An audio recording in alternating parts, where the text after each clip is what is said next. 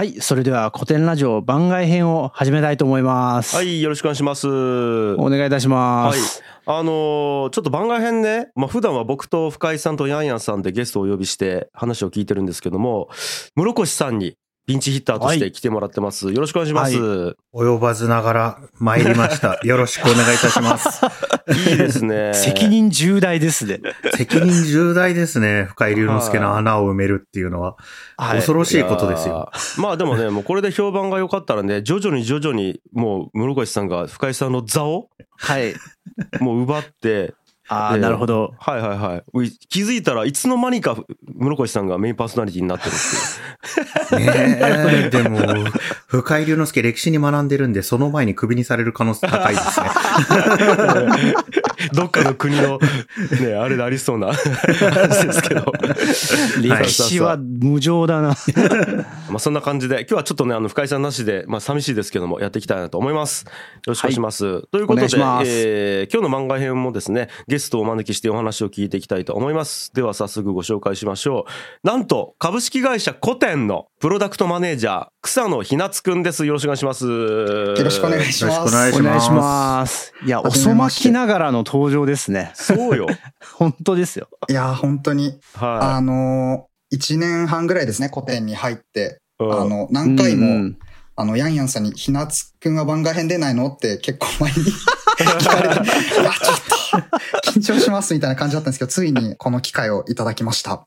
いやー、来嬉しい。ね。いや、まあね、あの、ひなつくんはね、まあ、おそらくね、古典ラジオずっと聞いてる人は結構ちょいちょい名前が出てくるんで、知ってる方も多いと思うんですけども、もともと深井龍之介の弟子として古典に入ったよね。はい。あしかも初弟子じゃない？うん。初弟子ですね。古典でうんうんは初弟子みたいな形です。そうだよね。古典では初弟子だよね。うんはいうんなんですよ。まあ、そんなひなつくんですけども、一応じゃあ、えっ、と、ご自身の口からプロフィール紹介お願いします。はい。えっと、まず自分は東京の高校卒業した後にアメリカのウィスコンシン州っていう冬になるとマイナス30度ぐらいのところにの えー、大学に行ってました。やば。で、うんえっと、そこでまあリベラルアーツとコンピューターサイエンスを学びました。うん。で、2年間勉強して、学費がえっ、と、めちゃくちゃ1.5倍ぐらいに跳ね上がったタイミングがあって、おちょっとこのままで学業を継続できなさそうだなっていうふうに、はいはい。えっ、と思って、一度帰国をして、う。うんん。えーしました。うんで、帰国後は、えっ、と、アメリ、日本の東京のスタートアップでソフトウェアエンジニアとして、ウェブサービスの開発っていうのを担当していあ、ました。そうなんだね。うんああ、はいなるほど。一回就職したっていうこと？あ、そうです。ああの、ーなる前職ど。エンジニアでした。うんうんうん。で、その後、あの、ちょうどコロナのタイミングで、そのエンジニアチーム解体しますっていうふうに会社がなって、うんえっ、と、解雇っていう形になったんですね。おでおあの、一回ニートになりまして、コロナが始まったタイミングで、うんどうしようかな、いろいろ、というふうにいろいろ模索をしていたところで、まあ、コピーライターになろうかとか、自分で漫画描いてみようかとか、いろいろ試していった結果、結局なんか自分でやっぱり起業しようみたいな形になって、うんうん。うん。自分の起業創業準備をしていたところで、えーっと、元から、えーっと、古典ラジオをあの聞かせていただいてたんですけれども、うん。うんうんうん。あの、龍之介さんがそこで、弟子を募集しますっていうことで、ね。えーっと、こって、あの、応募した結果、あの、うん。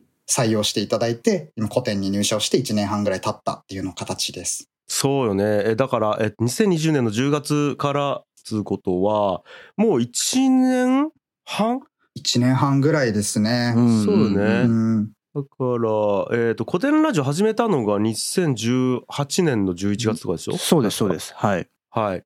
ということで。いやー、うんもうそうか、だいぶ長いね。1年半もおるんやね、ひなつ。早いですね。なんか、うん。最初に初めて樋口さんとヤンヤンさんとの東京オフ会みたいなのがあった時にうんあああって、うん懐かしい。そう。あのさ、俺、ひなつ最初会った時の印象覚えちゅうわ、俺。あの、いや、大体、ズームとかではい。うん話したことあったよね。ありましたね、何回か。そう。で、やっと会えるみたいになって、リアルに会ったら、想像の1.4倍くらいでかかったよね。そんなにちっちゃいとめっちゃ思われてた。ガタイ、ガタイいいやんと思った。そうですね。あの、龍之介さんと身長は同じなんですけど、あ、そうなん、ん。あの、高知も身長同じで、肩幅が自分だけちょっとめっちゃ広いみたいな。そうそう。え、確かバスケかなんかやってたっていう話だった。あ、バスケ、小学校から大学まで、まあ大学はほほぼ趣味だったんですけど、ずっとやってました。うんうんうんうん。そうそうそう。いやーまあねちょっと YouTube で見てる方はあれだと思うんですけど本当になんというかめっちゃ可愛らしい顔してるんですよひなつくん ほらもう笑った時のこのキュートな顔いやーありがとうございます。はいそれで文武両道なんでしょ？そうなんですよ うん。ありがとうございます。あの、笑顔はでも、ムローラーには勝てないと思ってます。ありがとう。ありがとう。ムーローラねいやローラじゃないよローラじゃない。これローラじゃ、ローラじゃなかったのか。ね、大体深井さんが言うね、役割なんですけど、うん大体。いやーなんですけども、プロダクトマネージャーですよ。っていう肩書きあるらしいですよ、村さん。うん。ねえ、はい COTEN でね、肩書きある人の方が少ないと思うんですけど、ちょっと羨ましくてね、はいあの、 COTEN の Slack があるんですけど、 Slack にみんな肩書きある人は肩書き書いてるんですよね。うんええ CEO とか、タカチンだったら CGO とか、はいはあの、書いてて、で、ひなつくんはプロダクトマネージャーって書いてるんですけど、僕のところには犬って書いてある。嘘でしょ。え、誰がどういうこと？ですか？い。誰が書いたん？その犬は。自分で書いたんですか？まあ、自分で書いたんですけど、肩書きがないから寂しいなと思って。けど勝手に名乗れないじゃないですか、CXO を。はい。CX、うん、だからしょうがないから犬って書いて。そっか 犬なら名乗っていいっていうわけではないでしょ。任命されたわけじゃないですからね、CEO からね。お前犬だよって。そうそうそう。犬という肩書きすらも任命されてないということです。そうか、そうか。それは悪いことした。いや、すいません、すいません。いや、そんなね、だからもう、ひなつくんはもうプロダクトマネージャーですから、うんまあ、プロダクトをマネージメントしてるってことですよ。はい、うんそうですよね。でまあ、そんなひなつくんをね、えー読んで、ヤンヤンさん、えっ、と、今からどういうことを聞いていきますか、ひなつくん。そうですね。あの、プロダクトっていうと、もう本当もともと、あの、古典で今開発している歴史のデータベースなんですよね。うんで、今までもう過去の古典ラジオも含めて、まあいろんなメディアで古典で開発しているデータベースについて、まあ深井くんの目線で語られてきたことが多かったわけなんですよね。そうですううんん。まあもちろん、まあ彼はが、まあ CEO、キャプテンなので、まあうん彼から発信することっていうのは、あまあ多くなるのは当たり前なんですけれども、うんただ実際にこう、プロダクトであるこうデータベースの開発に携わっている人っていうのは、まあ、他にもたくさんいるわけで、うんまあ、その中のまあ中心人物の一人である、まあ、ひなつくんから今回ですね、ちょっとぜひ話を聞きたいとということで、えー読んでみました。はい。いや、はい俺も結構ね、いや、うん。もちろん聞いてるんですよ。何をやってるか、みたいなことは。うん大ざ、なんか、大雑把なこう目的だったり、うんうんまあ、えっ、と、実際どういうものを作ろうとしてるかっていうのは聞いたんですけど、うん中の人がどういうことをやってるかってね、意外と語られてないので。そう、そうですね。あの、うん僕も室越さんも、あの、歴史調査チームっていう、このセクションに属しているので、まあ実際に、あの、こうデータベースの開発チーム、えっ、と、グーテンベルクチームですよね。はい。グーテンベルクチームが、まあ、じゃあどういう進捗で今具体的に何をしてるかっていうのも必ずしもですね、まあ、全部把握してるわけではないので、はいはいあの、僕もひなつくんの口からこう実際に今どういうふうに動いてるのかって聞くのは結構楽しみです。はいはい。はいはい。じゃあ早速聞いていきたいと思うんですけども、えーまずデータベース開発で実際これまでにやってきたことはいっ。てどういうことなんですか？はい。えっ、と、まず自分、まずデータベース開発の起こりからですかね。うんうんえっ、と、自分が入社する前の話からなんですが、うん。えっ、と、入自分が入社する前、3年ぐらい前から、えっ、と、うん深井龍之介さんが、えー世界史のデータベース化っていうのを着想して、古典を設立しました。うん。で、えっ、と、じゃあ歴史を整理する方法としてどういうものがあるかっていうところで、じゃあ抽象化して、タグ付けをして、情報を整理するっていう方法を、えー考え出したっうん。ていうところから始まって、えーそその後の2年くらいですかね、コツコツタグの洗い出しっていうのをしていました。例えば、あの、古典のレウェブサイトで紹介しているのは、えー部下に殺された人物。をタグ付けしする。だカエサルだったり、織田信長をうんタグ付けしたり、みたいな、そういうタグが何種類あるのか、みたいなことを、えーコツコツやってきていました。で、そこはうんムロ君も一緒にやっていたっていううんうんことですよね。僕もそうだし、一番初めは、あの、ヨウくんと深井くんが二人でやってたんじゃないかな。うん、そうですね。僕と深井くんも、あの、要するにラジオが始まる前に、本当に毎週週末にカフェとか、で集まってて、こう、ちょくちょくやったりとか、もちろんその時には今はいないこう他のメンバーも出入りとかもちょいちょいあったりですね、もういろんな、はいまあ何人かの人で仲間でなんかコツコツと、まあタグこうでもない、ああでもないっていうふうに話し、話し合ったりとか、まあ文献を買いあさって、じゃあこの出来事だったり、この人物をどういうふうにこうタグでこう見える化していこうかみたいな話はまあしてましたね。はあ、なるほど、なるほど。で、そこに弟子としてひなつが入ってきたと。はい。そうですね。はいはいはい。で、入って、その後、まあ、しばらくはあまりデータベースのプロダクトを作ったりだとか、データベースには関わってなかったんですけれども、うん。あの、本当にありがたいことに古典ラジオがすごい、あの、応援されてきて、えー資金調達ができたタイミングで、うんえーデータベースチーム、グーテンベルクって呼んでるんですけれども、うんうんグーテンベルクチームっていうのを、えーっと、蘇生しました。はいはいはい。で、そこではデザイナーの方とエンジニアの方うんが一緒にいるんですけど、うん。えーっと、まあ、そういったチームで、じゃあ実際にデータベースを使っ、データベースを作っていこうっていうふうにアクセルを踏み始めました。なるほどなるほど。はあ、これちょっとあの歴史弱者の人聞いてると思うんで分かんないと思うんですけど、グーテンベルクって活版印刷をね、作った人ですよね。はい。そうですよね。さすが歴史教師は言うことが違うな。さすがですね。はい。ま あまあまあ、はいもうまあまあまあ。はい。古典ラジオの Spotify オリジナルで、はい。ぜひ聞いてください。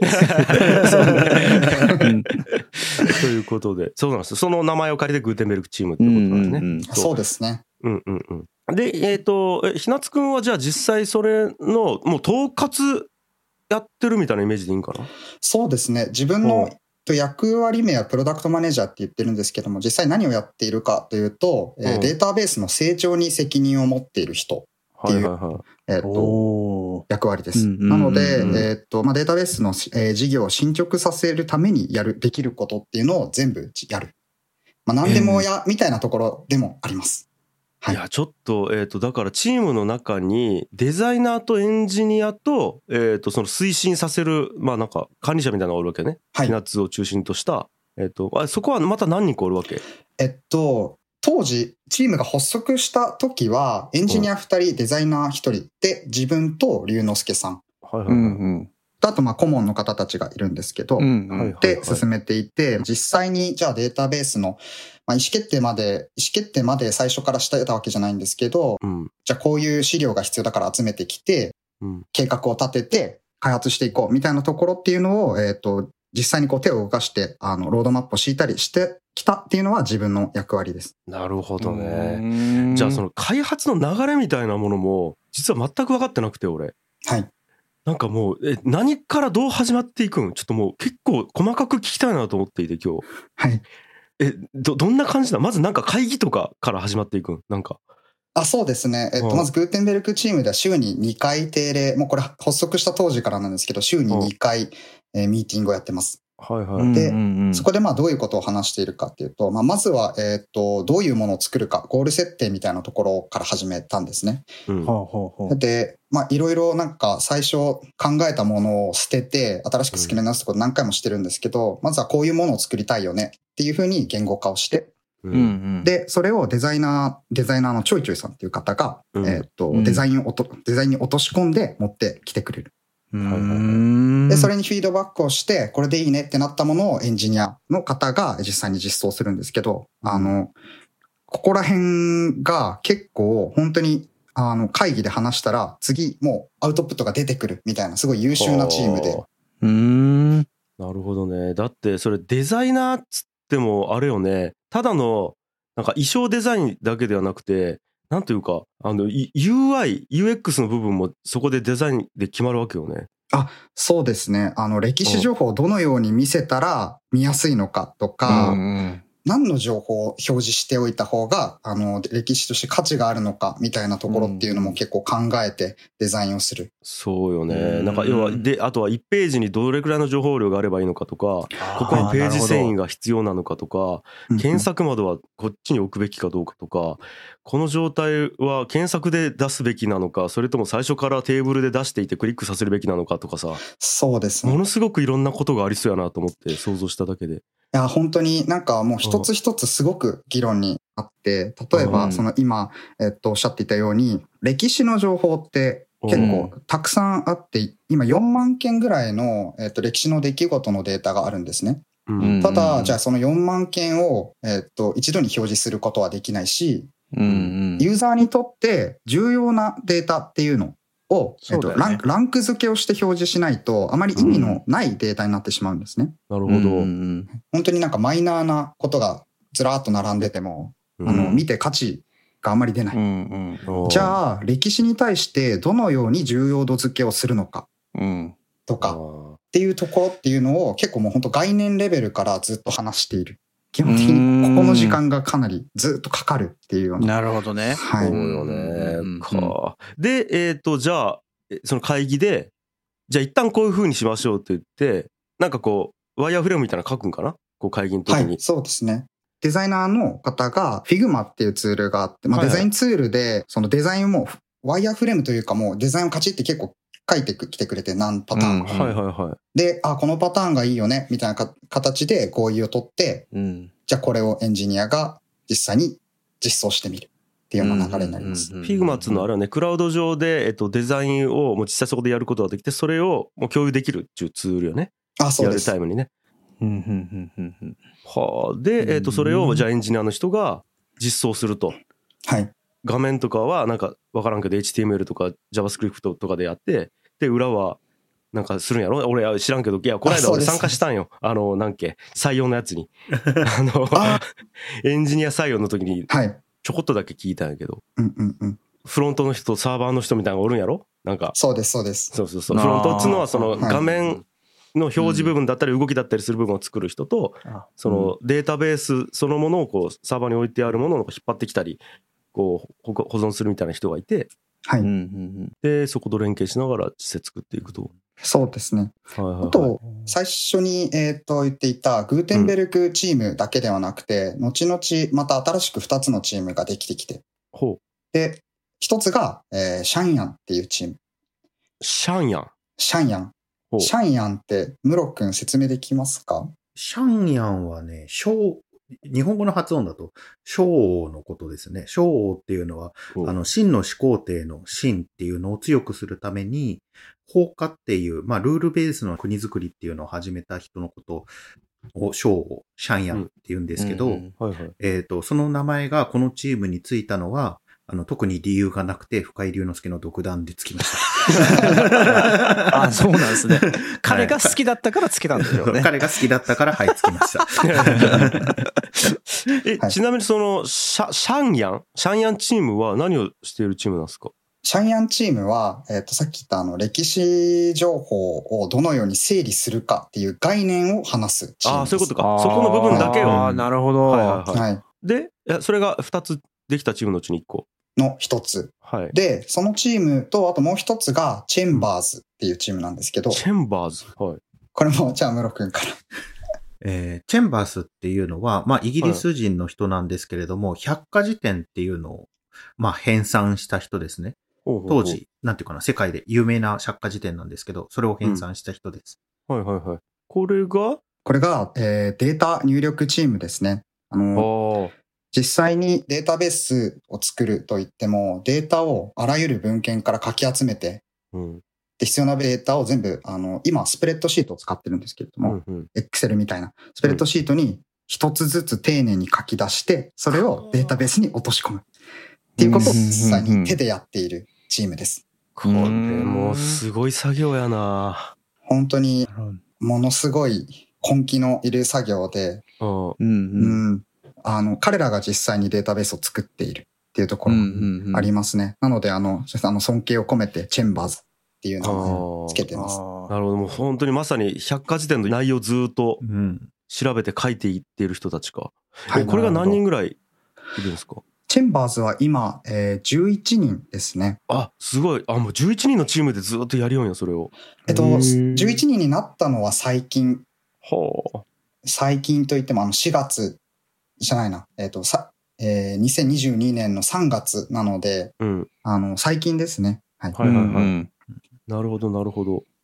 はあ、じゃあ結構な大所帯をまとめないといけね。データベースに関わるのが3チームになるっていう感3チじかな。ームあります。グーテンベルクと、シャンヤンと、うん、あとはチェンバース。チェンバースか。あーシャンヤンが概念を作り、チェンバースが集めて、グンデンベルクがそれを実装するみたいな感じか。そうです。なるほどね。うんはあ、はあはあはあ、あーで、それを全て統括してるのが、ひなつくん。あ、そうです。すごいね。えー全部で何人ぐらいいるの？全部でうん20人ぐらいじゃないかなと思います。ああ、うん結構でかいね。そうですね。すごいね。社内最大の組織だもんね。初耳やわ。そうですね。いやーで、実際それ、やってみて、なんか難しさみたいなものはある？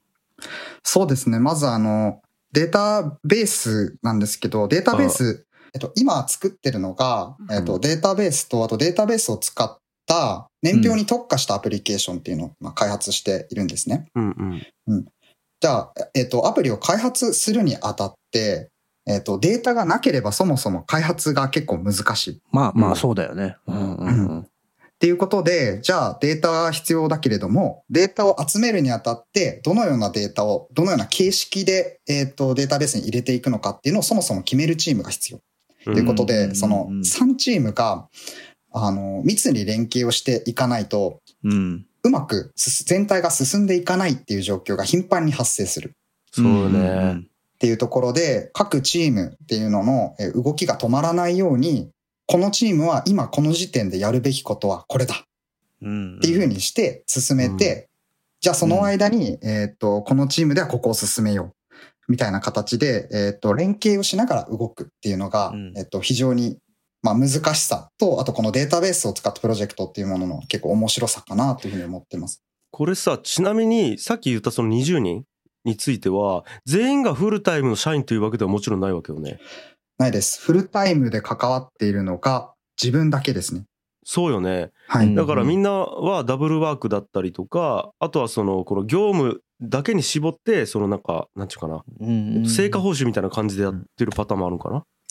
そうですね。今は、あの、成果報酬はあんまりないんですけど、固定というか、あの、時給制だったり固定額だったりとかはするんですそうがよね。なるほど。僕、僕みたいな感じになるのかな。うんはい。。だからそこもね、人それぞれなんというかこう、使える時間が違うわけよね。そうですね。あの、人によっては、じゃあ週数時間からとかあっていうあ。方もいらっしゃれば、うん。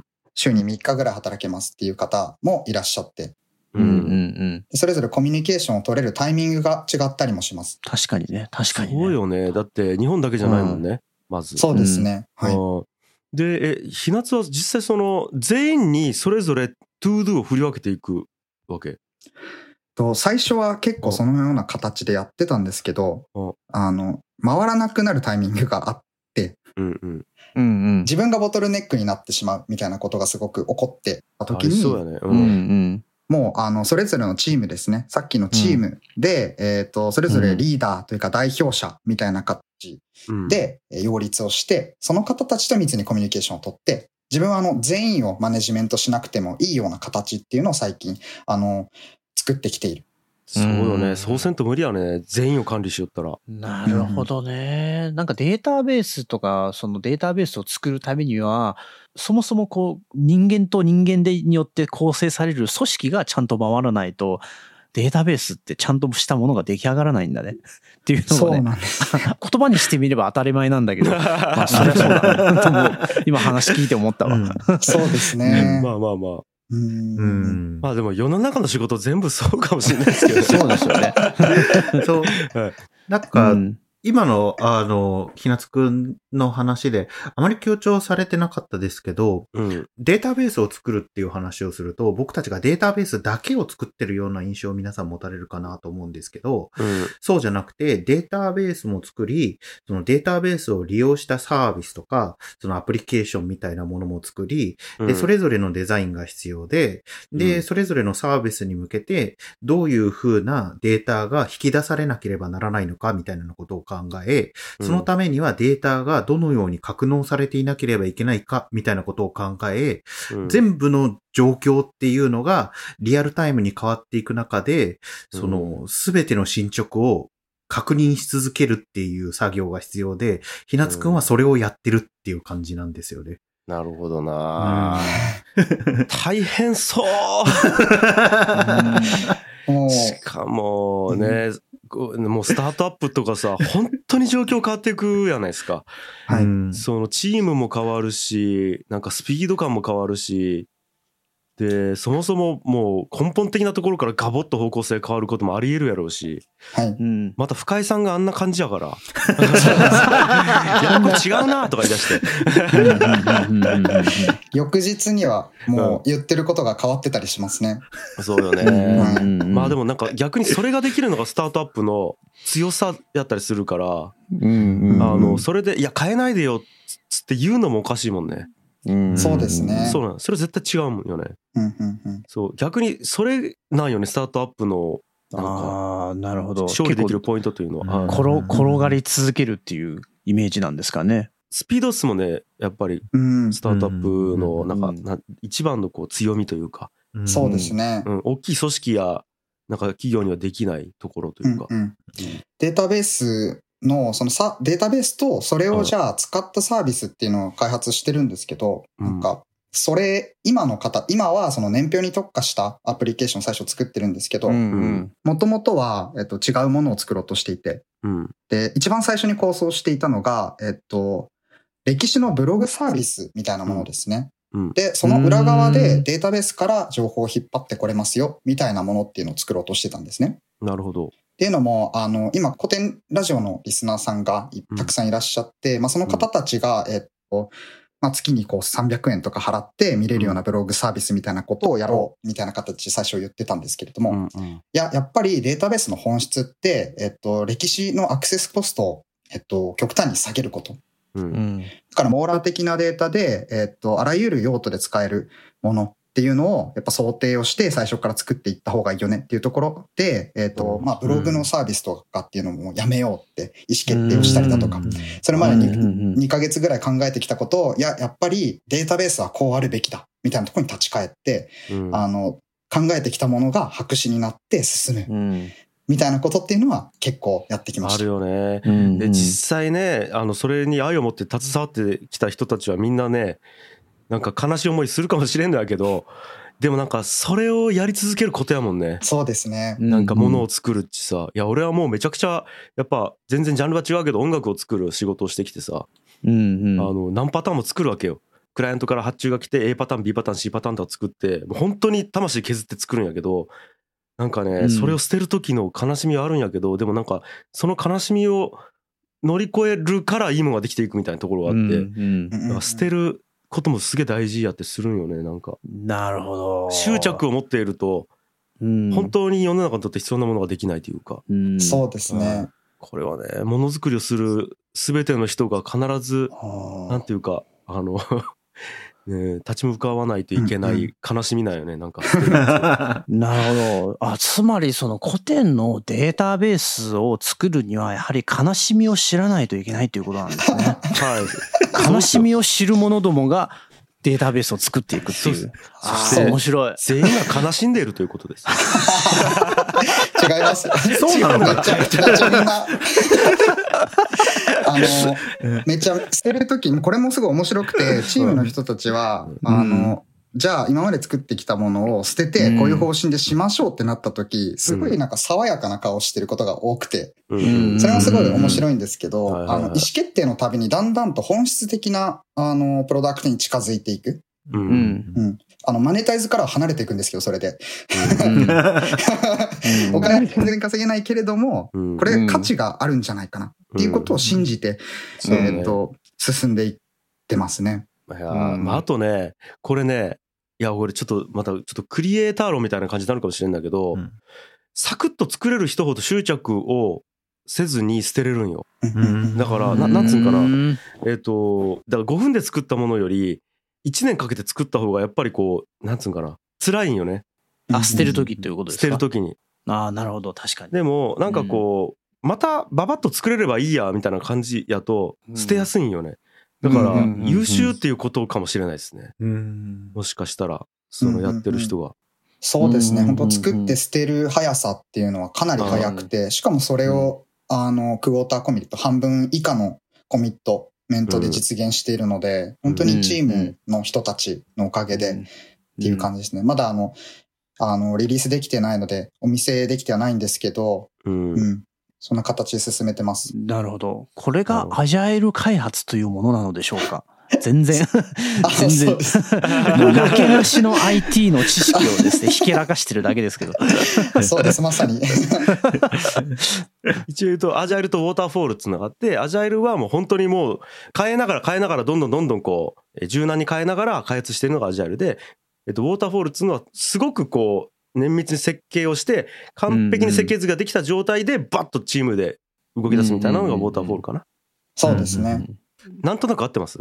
合ってると思います。うんあの、うん。なるほど。古典のデータベースでは、アジャイルで、あの、本当に2週間ごとに、えっと、区切って、2週間ごとにあの、あの、スプリントって呼んでるんですけど、このスプリントの開発どうだった？良かったことは、うん。悪かったことは？改善できることは？みたいな形で、えっと、2週間レベルでプロセスを改善してうんっ進めている。ていうことですよね。いや、大変な作業や。すごい。ということで、えっ、と、一旦じゃあ前半はこれくらいにしまして、うんうんで、えっ、と、まあ、引き続き後半はですね、ひなつくんが実際どういう思いで、うんもうこれひなつくん個人がですね、古典がっていうよりはひなつくん個人がどういう思いで関わっているかであったり、そんなひなつくんが、えっ、と、んなんかどういう経緯で古典に入ったのかみたいなところもね、なんかいろいろと聞いていければなと思っております。ということで、は今日は以上ですかね。はい。はい、はいえー以上古典ラジオ番外編ゲストは株式会社プロダクトマネージャー草野ひなつくんでした、えー次回もよろしくお願いしますありがとうございましたありがとうございます。お願いします。G. Kaye Suzuku.